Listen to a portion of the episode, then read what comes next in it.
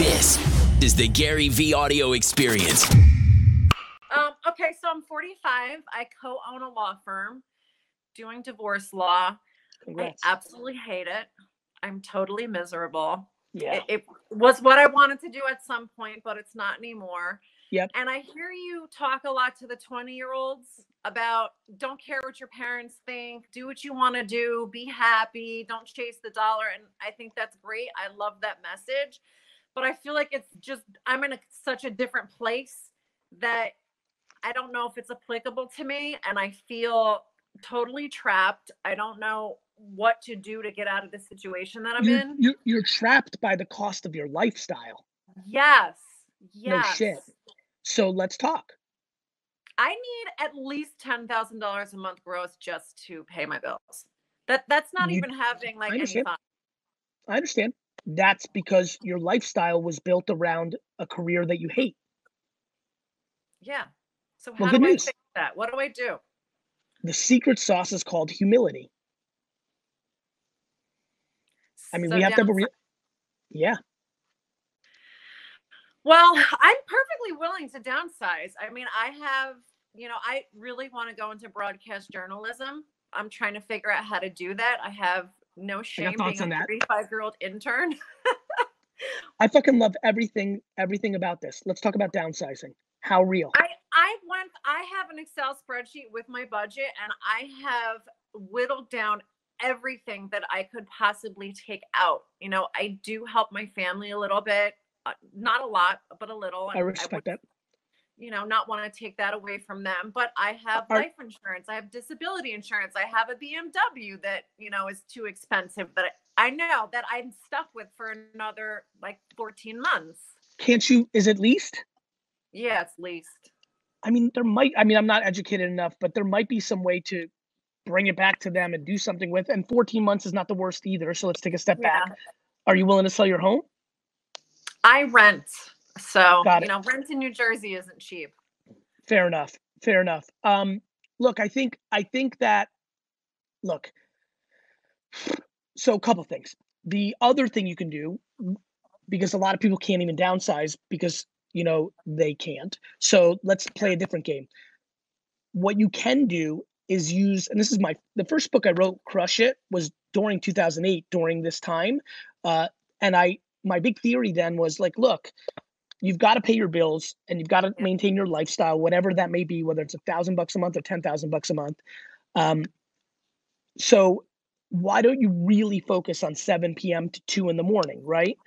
And when I hear about broadcast journalism, like if I'm you, I start a Facebook live show immediately at night, literally Tea with Gary Vee, but like Wine with Christina, and like literally start fucking interviewing people, like literally spend 7 or 8 to 10 booking people.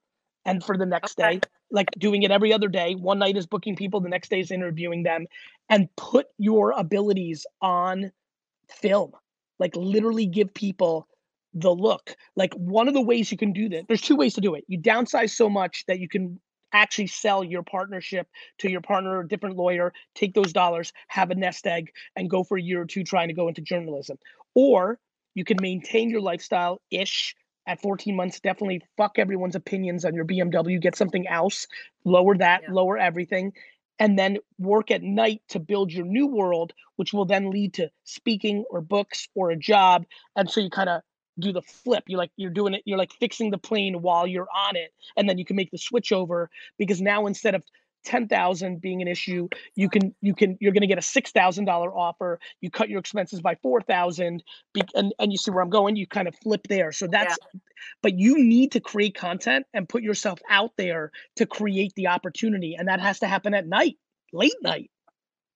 Yeah. I have a podcast, but I have been thinking about making it a Facebook Live interview series, but I like your idea of having a regular show. You have to have a show. Show the world what you are, and the internet now lets that happen. I mean, I've turned down fucking 500 TV show offers.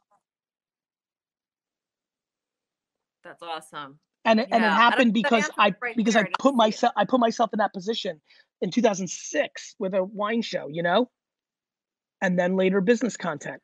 Like you can do that too. You may not get 500, but good news, you only need one. Yeah. You have to listen to me. What's probably happening is you have an intense job. You know, you come home probably late. You're probably working at home sometimes as well. And then you need to be a human and watch the news, have a glass of wine, do some shit, right? What you need to do is realize you're unhappy. And so you have to turn those hours at night into becoming the next version of yourself. Well, I have a partner too. And I think I feel a little, guilty, like sometimes just, I don't know, abandoning him or leaving him because he's not happy either. That's very sweet. So encourage him too. Let him watch this fucking video. Like encourage him too. Yeah. I mean, there's tons of bigger law firms that would love to swoop up your client list or your brand. Yeah, I mean, I'd love to be in a position to sell the firm. At this point, I don't need to be rich. I think when you get miserable, happy. It doesn't matter how much money you make. You know, I don't need to drive around in the BMW if I'm. Nobody gives a fuck. If you think people are so confused, as if you get like one good day from your buddies. This is for the youngsters out there or the people that are about to buy a fan. I mean, when you talk about nobody giving a fuck about a fancy car, if you have a fancy car, what do you think is happening? Somebody envies you for a day? Who gives a shit? Yeah, it's true. Nobody gives a fuck. And that goes to clothes, and that goes to your photo on you on a boat. Like I don't know if people are seeing it, but what's happening on Instagram right now is people are starting to resent people who are flexing. This is just high school.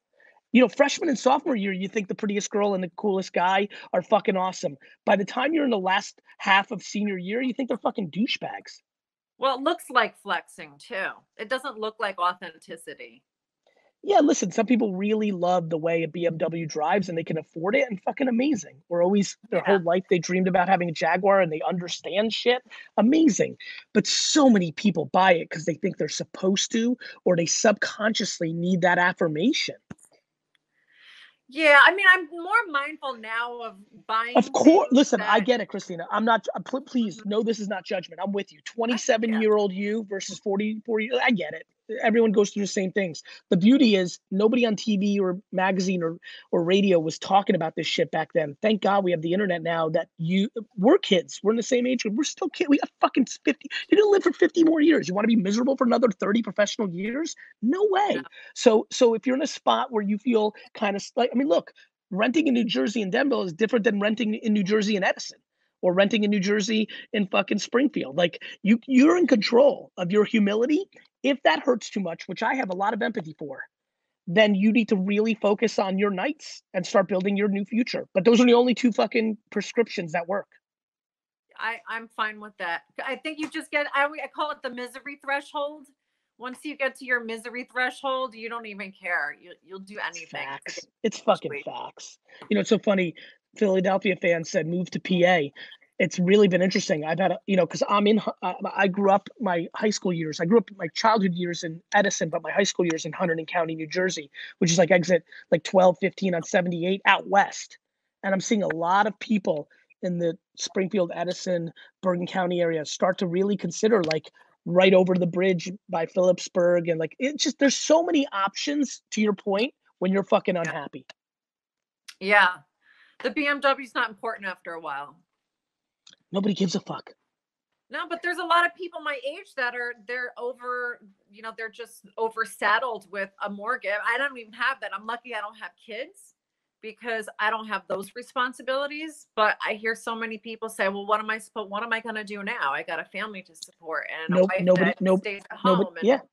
Nobody has the humility to move. Nobody has the courage to go and say to their wife, we're moving. Like what people don't realize is this is why so many people are on opioids and alcohol and just like they're sad. Then they're spending more money to go to therapy. It's tough, man. This is why we have to redefine. Listen, it is our responsibility. We grew up in a Gen X world where like success mattered, like things mattered. And like, it's our responsibility to educate these kids and ourselves that we need to shed this shit and we need to make happiness the ROI, not fucking money. Yeah, it's really true. It's super fucking true. So what would you recommend that I do once I get the Facebook Live interview thing going, the show, the daily show? DM everybody. I don't want to just wait for people to see it. What do I do to get it in front of the right people? Work on getting, instead of spamming people and say, watch my show, what you want to do is reach out to people on DM like crazy, on Instagram DM, the biggest names, Katie Couric or fucking Gail King or fucking LeBron, literally asking, being relentless to ask, do you want to be on my show?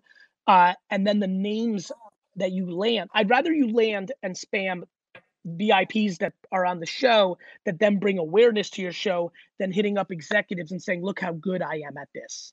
Yeah. I promise you, if you do the show, agents and networks and talent firms and managers will start reaching out. I get them. I mean, I just go back to my time. I was good at it. And in 2006, CAA, William Morris, Endeavor, managers, networks, I was getting bombarded. When you're good, you're good. And sometimes it takes time to be good. Yeah. Sometimes you're born with it, but you have a very good presence. Like I can feel that already. I mean that. Thank you. Thank you. It's a Jersey girl thing. Yes. You know? People on the West Coast love that. spend time on getting the guests that will work out what you want. You don't, it's kind of like, you know, it's kind of like girl boy dynamics. If you can create a world where it's coming to you versus you're chasing it, you'll always have the leverage. Awesome. So will you be on my show? I will be on your show if you get 15 other guests. Okay. Show me that you're in. And then you email me and say, Gary, you're number 16. It's Gary at Vayner Media. You show me the 15 guests. And it can't be your fucking aunt. I need to see real shit. All right. You got it. Take care. You got it. Bye-bye. All right. Episode's over. Please leave a review and subscribe up on Apple. It would mean a lot to me. Thank you very much. Hey, podcast. Joe from Team Gary here. Today's highlighted review is Action Oriented by Positivity D-Sparks. Take even a shred of the content and put it into action. You will see a difference. You may not always like the style, the words, the delivery, but you will gain an advantage by trying what's suggested in this podcast. Thanks, Positivity D-Sparks. Keep those reviews coming. We could highlight yours next.